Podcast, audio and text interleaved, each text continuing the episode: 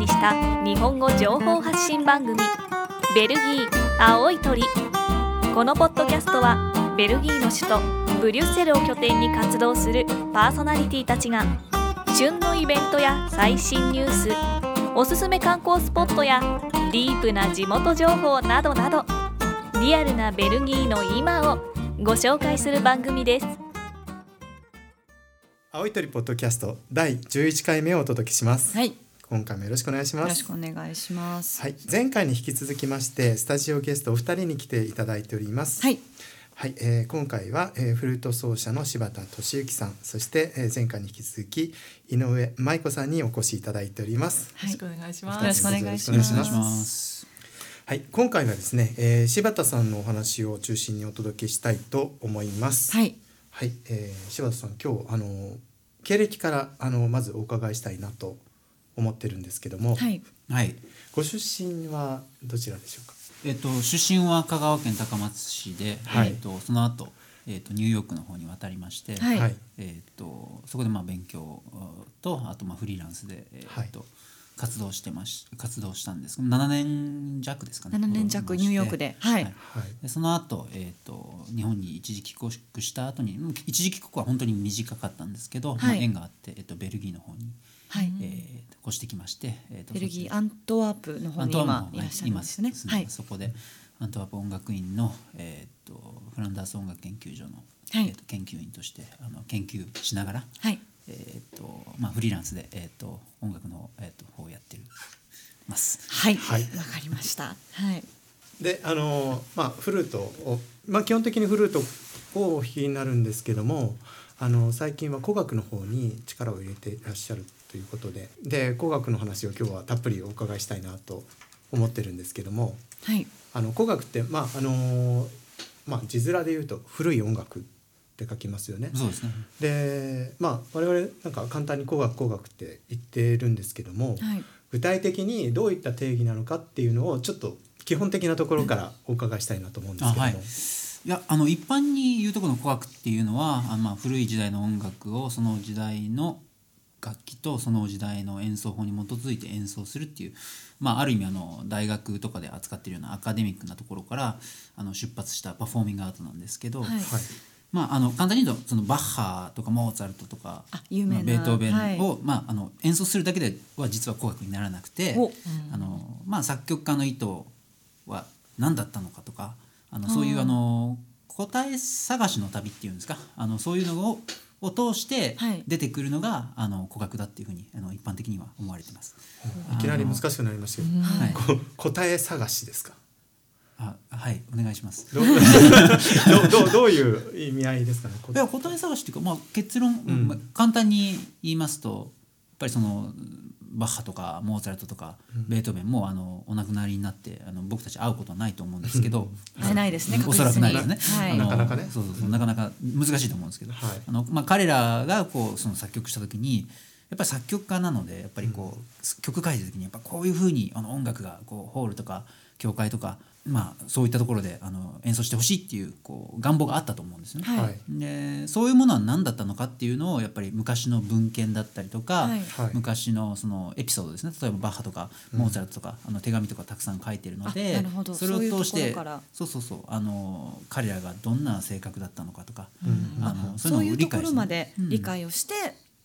する学問というか学問じゃない間違って音楽なんですね。古楽はそういうの全部含めたそうだと思います。ものなんですね。やっぱりもともとアカデミックなところから始まってなるほど。まあ、はい。バッハが昔なんだろうあのすごい大嫌いなあのバスンあのファゴット奏者がいてあの彼のためにめちゃくちゃ難しいソロ書いてで彼が演奏会で失敗してでその後やっぱり見てみろあいつ失敗したろうってその後あの外のスクエアで殴り合いしたとかそういうね。そういうとそういうバックグラウンドも全部調べてわはは面白いじゃあ弾くぞっていう感じなんですか？でも理解してるとやっぱりあの出てくるものも変わってくるじゃそうですね。か違いますね。そんなエピソードあるんですね。だからこの曲は難しいんだとかそういうふうになるっていう、そうそうまあそうですね。こうこういうスコアを書いたのはこういう理由かっていうのが分かったりするっていう。そうですね。はい。クラシック音楽もそうですけどね、はい。その作曲家の意図を汲み取って、はい。だから答え探しっていうのがそういうことなんですかね。そうだと僕は。なるほどですよね。作曲家の意図を汲み取って音楽を自分なりに解釈して演奏するっていうことですかね。なるほど。でもなんかその答え探しって答えってその演奏家によっても違ったりしもちろんますよね。そうですよね。はい。うん。うん。そこが結構なんか我々素人から見ると面白いところで演奏家によって本当にいろんなね、うん。あの音色とか解釈とかね。うん解釈うん。音色ねいろいろ変わってくるんでそれは面白いなと思うんですけど、まあ、僕的には一番面白かったと思っていろんな本あのその古学に関する本とか文献とかをはい。読んではい。一番面白かったのはやっぱりあの初めその作曲家がどういうふうに弾いてほしいかっていうのをこう、あの探求する旅だったのがはい。結論的に言うとやっぱりその18世紀あのとか19世紀あの前半のはい。演奏家たあの作曲家とか音楽家たちもみんな、あのその音楽家ってその演奏家っていうフィルターを通して出てきたものが音楽。でそのフィルターを通して初めて出てきたものがあの音楽なんだっていうのをあの認識してたっていうあの事実を知ることによって、うんあのあやっぱりその作曲家が今までこう神様だ作曲家の思う通りに演奏しないとって思ってたのと実は違ってやっぱりその個人の,、うん。あの個性だったりとかそういうのをやっぱりあの音楽に加えることによって初めて音楽なんだっていう、うん。あのそういう結論にたどり着いたっていうのがもう最近最近じゃないんですけど、まあ、みんな分かってたことだと思うんですけど、はい。やっぱり文献とかいろいろなそういうものを見てあの、再認識できたっていう、ね。その結果やっぱりあの今のその古楽の世界でよくあるそのちょっとあの古楽、まあ、バッハとかモーツァルトとかベートーベンをちょっとあの現代のテイストを入れて弾いてみたらどうなるんだとかそういうあのちょっと面白い試みとかもたくさん出てきているので、まあそういった流れで今ちょっとあのヨーロッパでも古楽ブームがあのあるのかなっていうふうに僕は認識しています。なるほどなるほど、なるほど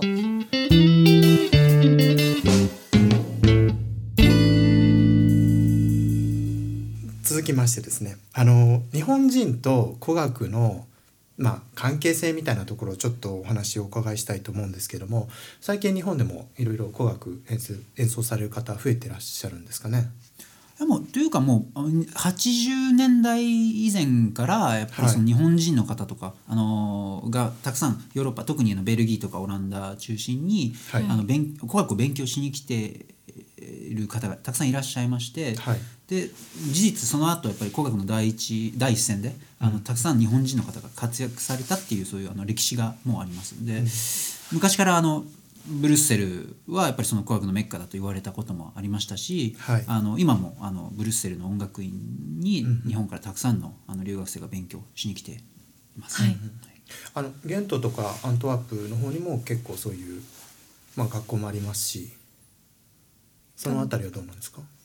そうですね。ベルギーの音楽院って、はい。あのちょっと面白いことにその音楽院それぞれなんか独特のこうスペシャリゼーションっていうのか、なんかそういうそういうあのなんか特徴があるのがあのと僕は認識してるんですけど。例えばこうアントワープの学校だったらこの楽器だったりこのジャンルが得意だとかっていうのがあるっていうことですか、先生にもよります先か生にもよるねけど、なんかすごくあの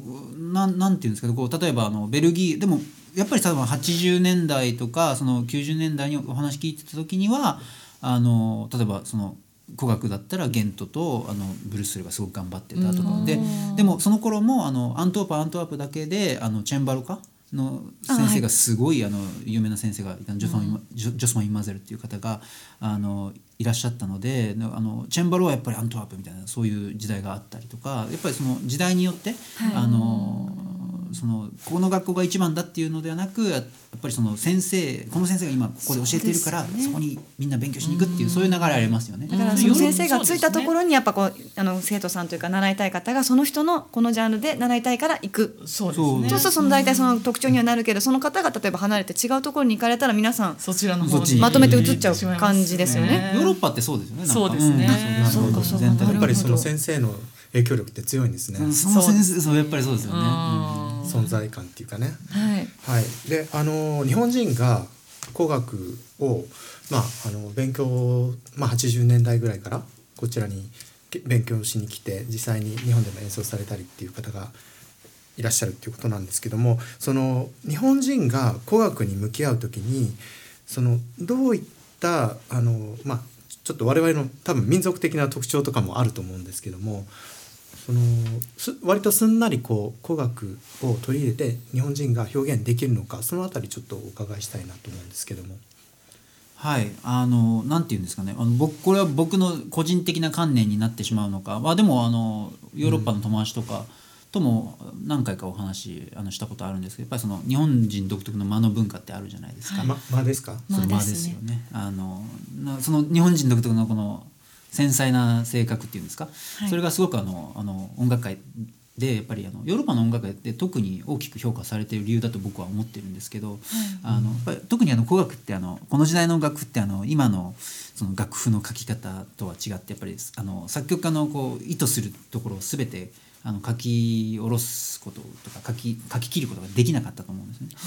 なのであの結論から言うとあのその音符と音音符のこの間というか間っていうのを読み取って、あの演奏するっていうことがあの非常に重要になってくるとあの思い思うんです。でやっぱりそのあの書かれていないことを知識とあの経験で読み取ってあのあの演奏していくっていう、はい。なんかそこにあのまあある意味あの古楽のロマンっていういうんですかね。あの僕らあの演奏してるのはあのあの、ね、あのバロックとかあの、はい。ロマンあのルネサンスだったりとかクラシカルとか、あのちょっと古臭い音楽を演奏してるように聞こえるんですけど、まあ、やってること自体は実は結構ロマンティックなことをやってんじゃないかなっていうふうにあのよくあの友達と,、とあの冗談言ってます。なるほど。はい。その結構私聞いてるとあの自分が持ってる CD の曲と例えば同じ曲をラジオからあの流れてくる曲で別の方が弾いてらっしゃって全くあのなんていうんですかスピード感が違ってびっくりしたことがあるんですけども、それもやっぱりその演奏家の解釈っていうことですか？あの演奏家の解釈っていうのまあ、が、また指揮者だったりとか、まあその演出をする側ととりあえずが受け、あの演奏する側、まあ、全体含めての、その合意であったり理解であったりでその本当にその同じスコアなのに全然違って聞こえるっていうことはまあ、でも楽譜にはっきりと記載されている場合はそれを基本的にあリスペクトはするるっていうのが基本だと思うんですけどね。古楽の場合はね。フォークの場合ああのなんかもっとんなんていうんですか？あのマニアックなところまで行って、その頃のベートーベンがメトロノームで例えば100って書いてるけどその頃のメトロノームは今のメトロノームよりも ちょっと遅いからとかあそこまで。考えたりとかね。そこまで考えてなるほど。そうそうそこまで考え出したりとか。でも僕あのスピードっていうのはあのそのラジオから聞こえてくる録音のスピードっていうのはちょっと面白いところで、あのなぜかというとあの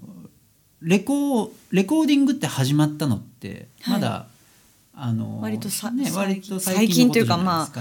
そうです近代でねそれあ。のそそのレコーディングあるそそのレコーディングが始まってからやっぱりあの演奏の仕方ってどんどん変わってったと思うんですよね。っていうのはやっぱりそのスピーカーを通して聞こえてくるものをあの聞き出すと今まで